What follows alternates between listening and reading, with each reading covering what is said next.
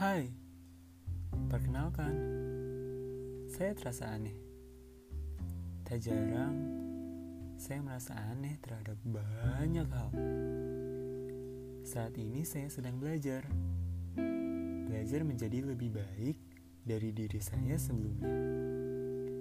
Di sini, saya ingin menuangkan rasa keanehan saya. Berharap dapat memberikan energi positif.